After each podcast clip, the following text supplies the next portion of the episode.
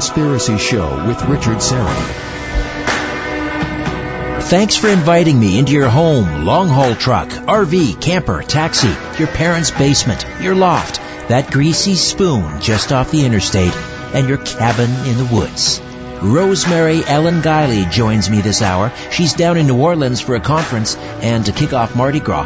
Uh, she's edited and compiled another Fate Presents book. This one about time slips and time travel, two of my favorite subjects. Before we get to Rosemary, just a reminder. If you love The Conspiracy Show, you really need to check out my podcast, Conspiracy Unlimited. Same great guests and subjects, but Conspiracy Unlimited drops three days a week. That's right. Episodes every Monday, Wednesday, and Friday. Listen and subscribe at conspiracyunlimitedpodcast.com. Rosemary Ellen Guiley is a best-selling author, researcher, and investigator in the paranormal, metaphysical, and related fields, including hauntings, psychic skills and protection, afterlife studies, and spirit communication, cryptids, alien contact, and interdimensional aspects of our extraordinary experiences. Get this, she's written almost 70 books on the paranormal, several of them major encyclopedic works, and her website is visionaryliving.com. Rosemary, welcome to the Conspiracy Show. How are you? Oh, I'm doing well, Richard. It's nice to kick off the new year. And uh, Joe and I are in New Orleans um, to start the new year. We um, have arrived for the very official start of Mardi Gras. We saw the very first parade the other night and we've got some events to do. We're doing some sightseeing. I'll be doing a little bit of ghost research. We're going out to the Myrtles plantation. So it's a pack. We're here for a whole week, and it's uh, a, really a packed week. Oh, great. Well, I'm guessing. Uh, because of uh, the history of New Orleans and the age of that wonderful city, it must be one of the most haunted locations in America. I'm guessing it certainly has a lot going on. Uh, the ghosts here go back to at least the 1700s. It's had a very colorful, I would even say boisterous kind of history. Uh, certainly has been ravaged by some of the epidemics that uh, swept through earlier times uh, around the world and uh, was under Spanish, French, and then American rule. So we have different cultures, and then of course uh, with the slave trade that was so uh, prominent uh, in Louisiana. Uh, we have the import of beliefs from the Caribbean that uh, became merged into voodoo, which was kind of a syncretization of uh, Christianity and tribal beliefs. So spiritually, New Orleans has a very colorful history, and it makes for a very haunted past. I'll bet. I'll bet. Well, here you are, kicking off 2019 with another Fate Presents uh, books uh, book. This is uh, second or third uh, in the series. I'm, I'm guessing. Well, this actually is number five. Oh, number five. I can't keep yes. up. I cannot keep up. uh, this one, Slips in Time and Space. Fate presents Slips in Time and Space, compiled and edited uh, by Rosemary Ellen Guiley. Now, differentiate time travel and time slips for me. Well, time travel is the concept that we could do um, shifts in time deliberately, that there would be some device or some science, some mechanism whereby we could willfully, intentionally travel through time, either into the future or into the past. And time slips are episodes that happen spontaneously, unexpectedly to people, where they find that suddenly they're no longer in the present, they're somewhere else, and it's usually the past. Uh, there are a whole host of characteristics around these kinds of events. They have been documented since ancient times and um, they seem to, to happen in certain places, and also when people in cert- are in certain emotional or psychic states. My feeling is about time slips, Richard, is that they are happening more frequently, uh, and I think that has to do with uh, the advancements we have in science. Uh, with the collective attention that uh, we've focused for decades now on things like time travel, space travel, the paranormal, uh, they've really primed human, con- all of these events and advancements have really primed human consciousness to contemplate these things in mass. You know, we have a lot of people thinking about these things and talking about their experiences, and I think that it does actually open up things more in the timescape for us. Now, you, have pointed out uh, the difference between time slips and time travel, but just so people understand, that the, this book also features a great deal, chapters, uh, to deal with time travel and things like the Philadelphia experiment, uh, and, and, then time slips as well. So it's all in here. Um, you mentioned that, that time slips go way back in history. In fact, uh, in the introduction, you point out one that goes all the way back uh, to something like 400 BC. This was a, a Hindu epic, Mahabharata. Uh, tell me about that. What what happened back then? Well, interestingly, ancient myths um, in, in all cultures around the planet deal with the concept of time, and time for us is fixed. It's absolute, even though Einstein proved that it's relative. It's it goes uh, in one direction from past uh, into the future and we orient our world around time, the celestial movements, our clocks, our whole world is oriented around this. But in mythology, time is really much more fluid. And there are many stories about the gods, for example, moving through time and heroes, you know, the semi-divine uh, heroes moving through time as well. And in this one particular uh, story from the Mahabharata, uh, a, a king wants to find a suitor for his daughter, and so they decide to go visit Brahma. And they spend some time in his court, and it doesn't seem to them that very much time has passed. But when they finally get to see Brahma, they discover that, like fairyland, a huge amount of time has passed, and everybody that they knew in the kingdom that they left behind was long dead. And Brahma explains that uh, time passes very differently in different realms. But uh, the story has a happy ending because she gets fixed up anyway with a very nice suitor. So uh, so all is well. But we have parallels to this story in in so many myths, and and uh, we're very familiar in our Western culture with the fairyland. Mm. That um, you know, if if you if you somehow slipped into the underground world of the fairies, time passed much more slowly than it does um, on the surface of the earth, you might think that only two or three days had elapsed, and if somehow you were able to go back to the surface of the earth, you would find that maybe even lifetimes had passed. So all of these stories illustrate um, an as- aspects of time that pre-exist our concepts of linear time. Well, linear time um, as you point out in, in the mystical traditions, it doesn't exist.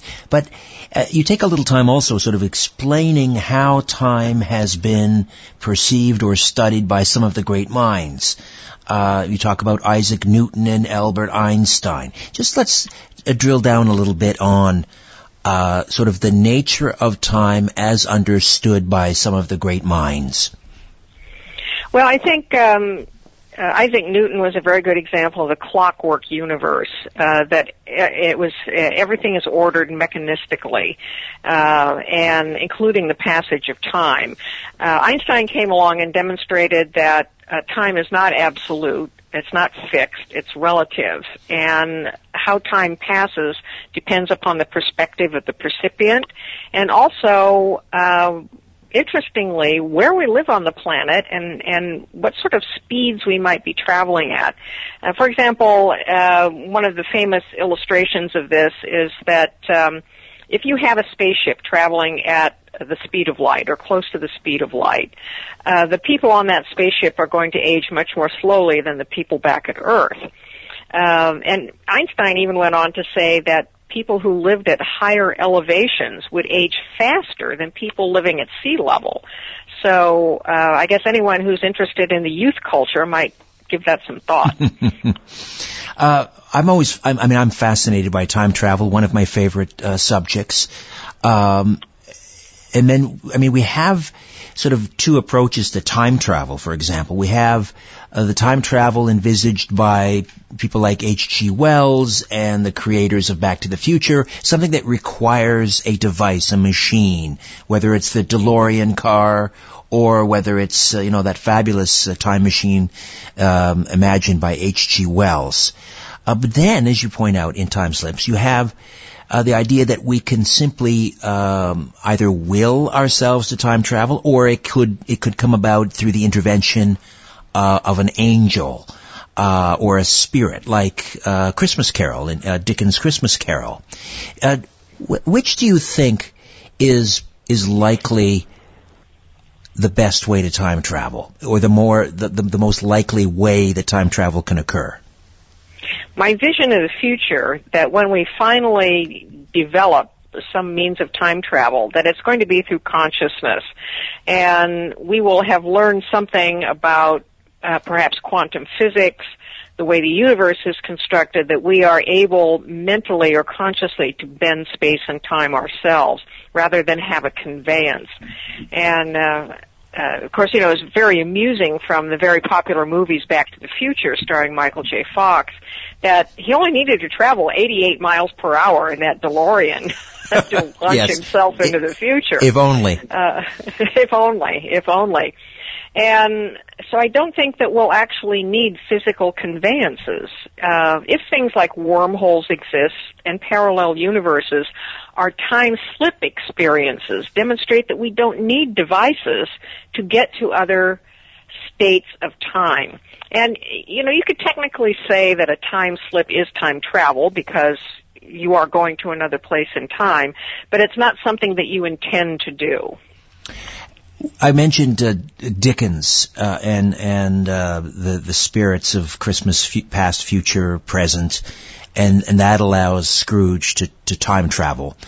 Uh, there's a uh, a passage in your book about uh, from the late great Brad Steiger, and he talks about ghosts, ghostly encounters, or spirit encounters, like Scrooge encountered, and and he talks about ghosts as being a time slip. What do you think of that idea? Maybe expand on that a little bit. You know, I have come around to the same conclusion myself as Brad, uh, just from my own research and experiences, that a lot of the things that we call ghosts really aren't ghosts, but an experience in in uh, time. And uh, I think that when we're dealing with residual hauntings, that is imprints left over from actions and events, um, that would be what I would call a true haunting or a ghost. But when we have episodes where we seem to interact with something that's from another time or reality, we may be in some weird time slip. Um, maybe not completely in the past, but maybe in some quasi bridge world where um, we have an experience back in time. And uh, let me give you a couple of examples of that. And uh, one came from uh, a trip that I took to the Henry DuPont estate in Winterthur, uh, Delaware, some years ago. The historical place by um, one of the heirs of the DuPont fortune. And he loved architecture, built a huge place in different architectural uh, eras.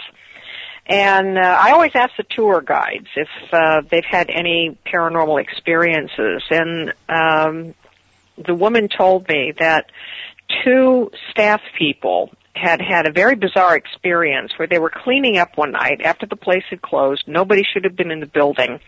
They're cleaning up, locking up, and they come out of a room into a hallway and they see two people in period clothing, earlier 20th century, a man and a woman having an animated conversation in the hall. And at first they think, oh, well, who are these people? Are they staff people who are dressed up or people who just didn't, you know, get the word to get out?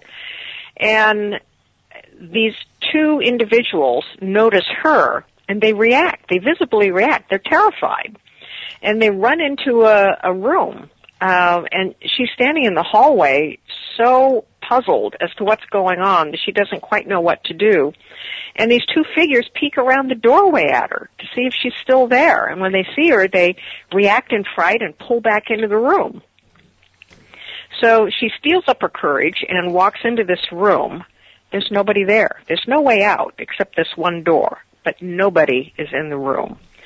So to me, this this uh, is an example of a time slip in in two directions. One, we have two people from from the past who probably worked in that place, um, having some vision of what appeared to be a ghost to them, uh, who is the staff person from the present reality, and they both react in uh, in shock. And uh, Steiger talked about a lot of these things too. That maybe when we're interacting with ghosts, we're not uh, having uh, contact with residual hauntings, but with something that's literally in another place in time. Um, and one of the articles that I included in this anthology was a piece I wrote on the Versailles hauntings, very famous case from the early 20th century uh, where two English women uh, took a visit to Versailles and had some strange episodes with what they decided was a slip in time. They saw people dressed in period clothing, uh, talking in archaic French. They discovered later that they had seen structures that um, didn't exist that way in the present anymore. They even thought they saw Marie Antoinette herself sitting on the grass sketching. And it turned out that when they talked about these experiences that other people had had similar experiences at Versailles as well. Uh, of course, the experts who studied the case, a lot of them tried to explain it away as people in costume and they imagined things, but there were too many similarities among all of the reports. And um, that's one thing that I, I would like to get into uh, is what are the characteristics of these time slips. So there seems to be something going on in Versailles that uh, whether it's caught in some sort of mysterious interdimensional portal, um, where the if the uh, environmental conditions flux are in the right flux, and people are in the right state of consciousness, they have these temporary displacements in time. The question is, when people do have them, do they always come back? And that is a big mystery.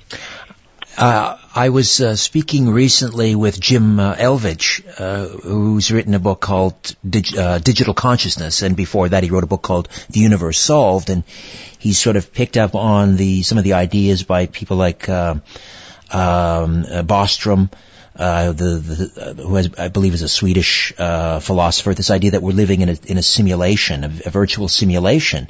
And what do you think about the idea that that perhaps time slips are kind of maybe hints that we are living in a virtual or a simulation, and these are glitches, like almost like in, in software. It it's a plausible explanation from from my point of view. I'm a big fan of the Matrix trilogy, and I think that um, that those films were very far ahead of their time in terms of how we explain reality and what might really be going on. It's kind, it's really a scary thought to think that we might be all caught in some sort of computer-like uh, program and things like uh, the aberrations in time could very well be imperfections in the software. But we can't rule anything out. Is there anything uh, in terms of time slips or time travel? Uh, you mentioned, you know, sort of looking for some of the commonalities. Is there anything uh, in the geography, the landscape? For example, uh, you mentioned Versailles. I don't know. Is it constructed on a ley line? Uh, that I don't know, but that would be interesting to know. And I don't think that anyone has ever, mm, uh, to my knowledge, mapped the uh, what I would call the psychic terrain, where some of these things are reported, uh, even even if they're only reported once. Um, it would be interesting because there might be some fluctuations in uh, the uh, magnetic anomalies of a place, the contours of a landscape that would contribute to uh, these time slips taking place. Uh, it's interesting that other people besides these two English women had similar experiences, and then of course the the debunker said, well. Uh, nobody came forward before these two women, and people were just um, sort of um, um, imagining that they had had the same kind of experiences. Uh, but I don't think that's the case. I think that uh, something like this happens, people report it, and it encourages other people to come forward with their experiences because they're not alone and they're less worried about looking like um, someone who's, you know, off their rocker. Right, right. I mean, uh, we just have about a minute and a half here, but have you personally had, uh, have you experienced some sort of a time slip, a missing time? Uh, I'm not talking about after a night out at New Orleans. Plenty of that. Uh, I haven't had any experiences, profound experiences like the ones that I talk about in the book, where where people literally are lost in time for a while. Uh, I have experienced what I feel is an expansion of time, and uh, to uh, in a personal way. Uh, and I think that time is very fluid, and to a certain extent, time is personally manageable. We can't force personal time on the collective, but I think that there are ways to manage our concept and um, ability to uh, to expand time on our own, and we can do it consciously through meditation, uh, and altering our state of consciousness to put us into these bridge worlds uh, where we're neither in linear reality uh, or maybe a parallel dimension, but we're somewhere else in between. Literally a twilight zone. Yeah, I, I agree. I mean, I think we can learn to slow time down, or at least our perception of, of time. And, and you're right through through meditation or uh, just simply quieting the mind, which I, well, I guess that is meditation. All right, we'll take a quick time out. Speaking of time, Rosemary Ellen Guiley has compiled and edited Fate Presents Slips in Time. Back with more in a moment, right here on The Conspiracy Show. Don't go away.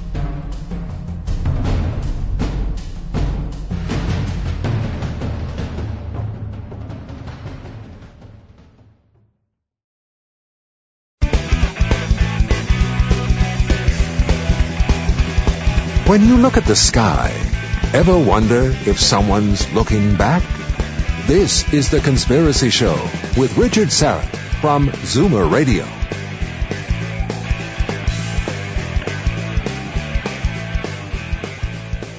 We are back with Rosemary Ellen Guiley, editor and compiler of Fate Presents Slips in Time. And um, I wanted to ask you about uh, one particular uh, chapter in the book about it's called phone call out of time. It was written by john powell riley. But uh, just the uh, the whole idea and I, I don't know if i've told you the story but i've told this story on air a number of times after the death of my uh, my late radio partner r. Gary patterson uh, receiving a call from him late on the Friday uh, night, um, and he had I later learned had passed away at around six o'clock that night, and it was much later than that. So uh, is that simply a time slip versus receiving a phone call from, you know, from the beyond? What, what are your thoughts? And then we'll get into Riley's story. Well, the the phone call uh, from beyond time or out of time, as, as I call it, uh, is different from a phone call from the dead, which in a way is out of time as well because the person is in the afterlife. But it's a different uh, class of call where the living receive um, a call directly from someone who has passed on. Um, and a lot of times they don't know that that person has passed on, and when they find out, it is kind of a shock. Uh, sometimes these phone calls from the dead will happen on uh, later times, such as anniversaries that are important to the living, uh, and they're typically of, of short duration. Um, often have a lot of static on the line, like the old style uh, long distance landlines. Um, but this phone call out of time in the book is uniquely different from that and it concerns a man who uh, he had been married and he and his wife had divorced, but they stayed in touch and they lived in separate parts of the planet. She was uh, in the Mediterranean and he was uh, in America, and she called him regularly, usually at uh, a time you know early in the morning for him, like around 4 a.m. And they stayed in touch because they still had a lot of affection for each other. Well, he gets this phone call from her at the usual time one day, and she's all brokenhearted because a mutual friend of theirs uh, had died, and this was a young woman who, uh, at at lunch, she had choked on an olive pit and uh, passed away, and uh, he was very upset about this. Uh, a year goes by, and he gets a phone call uh, from his ex at the usual time, and she has the same news for him. She said, "Oh, I have some very bad news, and uh, that this young woman had died." And he said, "I know. She choked on an olive pit." And she said, "How did you know that?" He said, "Well, you called me a year ago." And she said, "That's impossible because the woman had just passed away, not a year earlier." She had just passed away. Same woman. So this, there was no the mistaking. Same woman. Oh my. Oh my. No mistaking. So this phone call, where did this phone call originate? Was it floating around? Uh, did, did this phone call originate from the future and somehow floated through time back to him a year earlier? Um, interestingly, when we have these time slips, um, time seems to move backward more than it goes forward. Hmm. That phone call uh, reminds me of a phenomenon known as the Mandela effect. Are you familiar with the Mandela effect? I am, and these sorts of things may be examples of um, time slips in parallel realities. And um, one of one of the things I do uh, discuss in portions of the book related to the mechanics of time travel is what are the physics involved, and are there such things as parallel universes? And when we have slips in time, maybe we're not moving around our our own reality so much as we're experiencing uh, parallel worlds in another dimension that are similar to ours, but but have changed. And could this account for something like the Mandela effect, where you think something has actually happened? You're convinced of it. Maybe you even read a story in the news to that effect, uh, like people who thought that Nelson Mandela had died, uh, and you discover later that you were completely wrong. Right, except that there are millions of people who share that false memory. Exactly. And so is it really a false memory or uh, some sort of shift in time? And this gets back to what I was saying early in the show, Richard, that I think these things are becoming more commonplace and involving more people uh, because we're we've really got a global mind thing going now with the internet and our telecommunications. We can collectively react to things around the planet almost instantly. And this is a very powerful network that then involves more people in the same kinds of experiences. Uh, often when we talk about time slips, we talk about things like missing time or gaps in time, and that's often related to the alien abduction phenomenon. And I know uh, there's a there's a piece in uh, uh, time slips or slips in time rather uh, by Tim Swartz called Time Distortions and the UFO Experience. Talk to me about the connection between time distortion, time slips, uh, and UFOs. There are a lot of contactees, especially abductees, who discover that they have missing time after they've had an experience. And sometimes they don't know it until they've gone through regression. Sometimes um, they experience um, blacking out uh, and then when they come to, they discover that an unexplainable amount of time has passed. They have, they see a UFO or have an encounter and it takes them longer to get home than it should have. This, this is fairly common in uh, UFO kinds of experiences, uh, much more than other kinds of time slippages. Uh, however, when when people do have uh, time displacements, they they often find out that um, they they do come up with missing time. Um, there are reverse experiences too, where people uh, have time slips where. Uh, and I've interviewed truckers and uh, who've had these sorts of things on the road, and uh, where it takes them twice as long to get somewhere as it should have. Uh, because they've been caught in some sort of odd experience. And so what is it about UFOs that creates this phenomenon? Well, people have speculated that um, the ETs are visitors from the future. They might even be ourselves in the future. And that something happens uh, when they come into this reality uh, and bend uh, magnetic and electromagnetic energy, it creates um, holes in space and time that uh, result in things like missing time.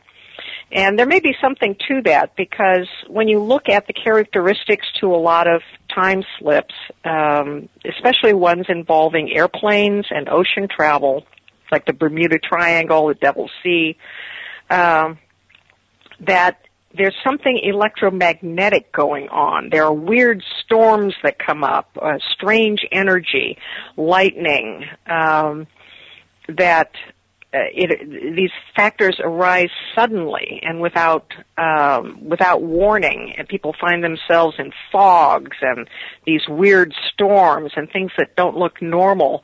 It's as though reality has gone haywire, and that's what UFO contactees and abductees describe as well. Is that when the UFO, uh, when the craft shows up, when the alien shows up, and they get targeted, uh, reality shifts and um, cars and appliances and things that are electrical, they go dead.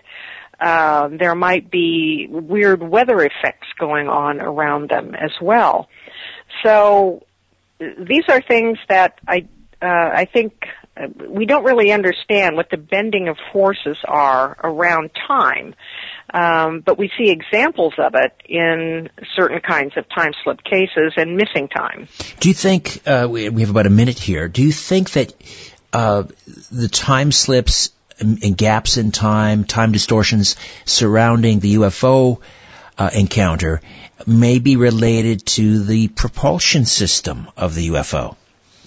It certainly has been speculated uh, that how how would the visitors get here? That maybe they have a propulsion system that uh, is magnetic, that uses magnetism or electromagnetism to um, bend uh, space uh, in order to arrive in our reality. And so there may be something to that. That missing time could be one of the side effects all right. Listen, when we come back, I want to talk. I heard Dr. Bruce Goldberg on, on Coast to Coast recently talking about uh, time travel, and uh, lo and behold, Dr. Bruce Goldberg has uh, contributed a, uh, a chapter in Slips in Time. Rosemary Ellen Guiley is the editor and compiler of Fate Presents Slips in Time, and we'll discuss Bruce Goldberg and much more when the Conspiracy Show returns right after this. Stay with us.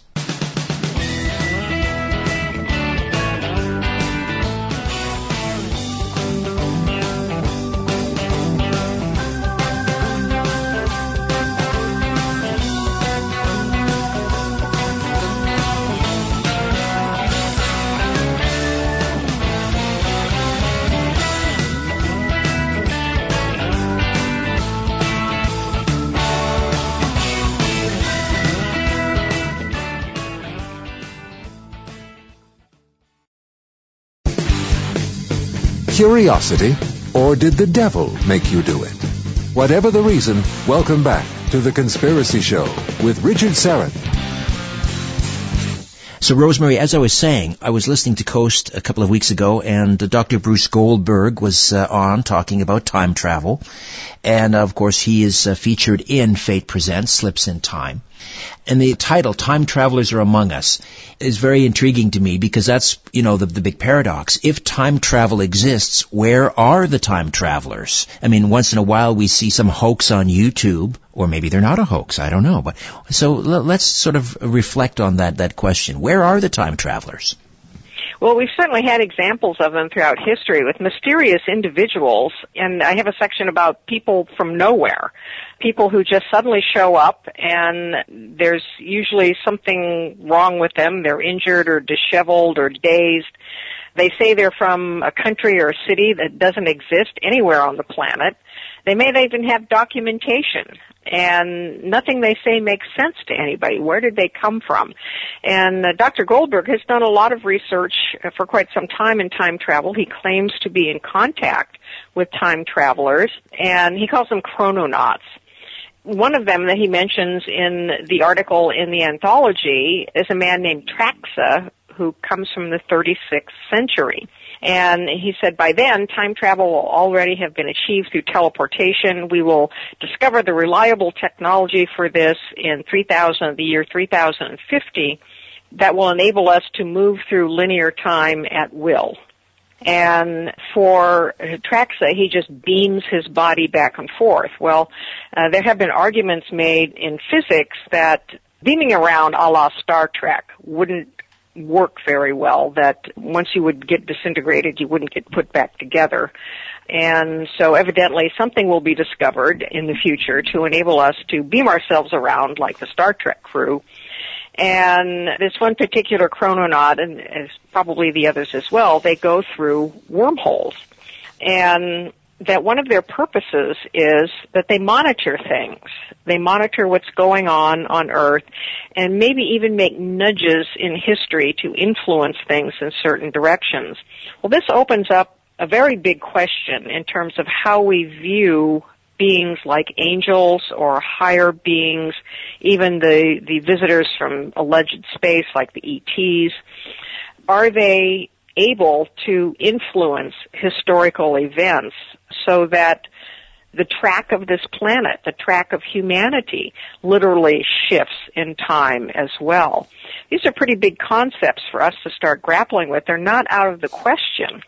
I am intrigued by the dilemma though. Like if we create a time machine, let's say in, well, Bruce Goldberg I think said the year 30 something, wouldn't that mean that you can't travel back further in time until the time machine is turned on? So if they invent the time machine in 30 something, that means in the year 4000 you could travel back to the year 30 something, but not before. Do you know what I mean? Well, there are all kinds of paradoxes like this, and of course the most famous one is the grandfather paradox. You know, if you went back in time to kill your grandfather before your father was born, would that mean you wouldn't exist? Right.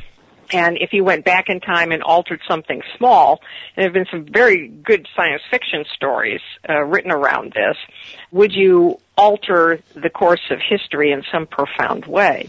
And uh, one uh, one argument uh, that gets around these paradoxes is that well uh, you would change history. You would change the past so that when you went back to the future, it wouldn't be the future you left. It would be an alternate future. And this gets into the many worlds uh, concept and parallel dimensions that, uh, and even even um, some concepts in Buddhism that uh, we are constantly spinning off alternate realities with every thought and action uh, and there could be myriads and myriads of these um, alternate realities going on. And so if you tried to go back in time, you might not even go back into your own time, but to an alternate time. And it, it starts to get very, very complicated, uh, and in terms of what might really happen.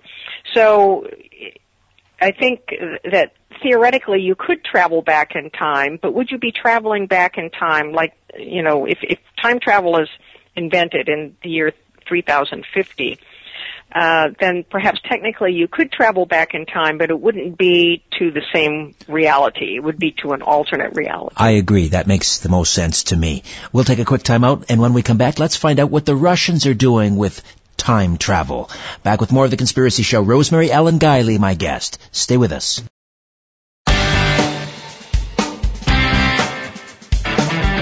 Where there's smoke, there's The Conspiracy Show with Richard Syrett.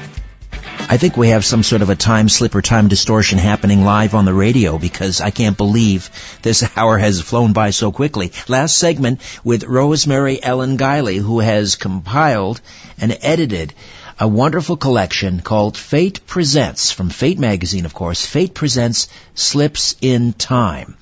Uh, there is a, a, chapter in the in the time travel section uh, about uh, the Russians and how they are designing and testing time machines. It's written by Paul Stonehill. Talk to me about that article. Well, Paul Stonehill uh, has done many articles on uh, the Russian perspective and UFOs and time travel and the paranormal uh, for fate for many years. And in this particular article, uh, he talks about claims that that uh, the Russians have that they um, could move time by four minutes in either direction with this one particular machine. And I think that these claims uh, are largely unsubstantiated um, beyond just uh, an announcement from from Russia, but the uh, time displacement took place through electromagnetic field manipulation. And here we get back to this idea um, that something magnetic, electromagnetic occurs uh, spontaneously or deliberately by design um, in the the warping of time. Um, now, interestingly, there have been experiments since then, uh, even in the U.S., um, involving retrocausality. Um, and uh, molecules, for example, have um, been sent back in time, like a few seconds. Uh, and some of this work surrounds the the Large Hadron Collider in Switzerland, which some people think is a rather dangerous device that it's going to literally change our linear timescape at some point, and in a very catastrophic way. But uh, that was the gist of the uh, the Russian experiments, and they ha- had a uh, we have a photograph from uh, the original issue and Fate of this time machine, which sort of looks like a big um, a big ball uh, attached to a to a computer. Uh, but it's the manipulation of electromagnetic energy. That's the dominant core idea here. I'm, I'm thinking, you know, in, certainly in the, the short term, that might be our best hope uh, or most feasible uh, plan for time travel is not to send an entire human back, but to be to be sending uh, information uh, which could be contained in, I don't know, like a quark or something. And I think this is what um, uh, Ronald Mallett at the University of Connecticut has in mind, that you could use a time machine if you can send information back. Uh, you could use it as an early warning de- device. For example, hey, there's going to be an earthquake on this day. Send that to the past, and then people could prepare themselves. Uh, and and yet if you did that, do we get into some of these paradox conundrums then? Ah. That what re- what reality are you really altering? Uh, and if you uh, if you alter the way the earthquake happens or people react to it, then um, in the future, how would they know to send a warning back? Uh, and uh, it, it gets mind-boggling, that's for sure. But I think that the future for humanity will transcend linear time. Um, all the mystical philosophies talk about time being eternal now, that everything happens in an eternal now, uh, and that time is fluid, it's malleable, it's not fixed. And how will that shape the reality that we start living in? Tell me about the restaurant that disappeared this actually is um, I don't want to use the word common because time slips aren't all that common, but among time slips ex- experiences, this is one of the more common ones where people are out traveling on the road, they go someplace, um, like they find a hotel or a restaurant, they stop in, uh, they have an actual experience and interaction with people, and when they try to find the place again, uh, it's not even there. And that was the case with the restaurant that disappeared. Uh, people stopped in on the road. Um, the waitresses are all dressed in very, what seems like old style uh, outfits. The, a lot of diners have kind of an old look anyway, but this place looks really old. Um, and even though they're the only people in the place, uh, the waitresses seem to be very rushed and they're talking about, you know, it's, you know, rush hour they eat food, they're handed a bill that's ridiculous for the present time, uh, in terms of the cost of it, but they pay it, and, uh, later they decide, you know, to find it again, and there's no trace of it. Um, now, if people are able to do research, uh, sometimes they are and sometimes they aren't, but they try and track things down like, well, what happened to, you know, this place that was there? They might find out from uh, historical records or local people that there used to be a restaurant there uh, decades ago. So this, however, does not qualify as a ghost experience because they actually interacted with solid people. They ate food. They paid a bill. Um, and everything seemed to be kind of strange, but yet normal. It wasn't like encountering a residual apparition. Um, I have another uh, a case where uh, some English people on holiday in France uh, tried to find lodging one night, and uh, they were directed by a very strange man at one motel who said the place was full to go off the beaten path uh, to another place where he knew there would be room. And they find this old place. It's really peculiar. Everything seems to be old fashioned. There aren't any elevators. There's no telephones. Nothing seems to be modern in the place. Nobody speaks English. Um, they even take photographs at the place. And here again, it's the ridiculous bill. Um, and, you know, for, for pennies, you know, literally, uh, what it would cost someone in the present time to, to pay for lodging and, and meals. Oddly, none of their photographs come out of the place. There isn't any evidence that something happened to the negative. They took uh, photographs with film camera, a film camera.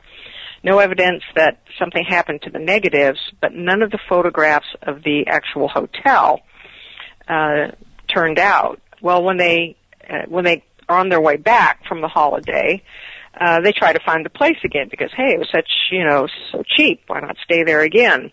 and they they again can't find it, um, gone, and no trace of it.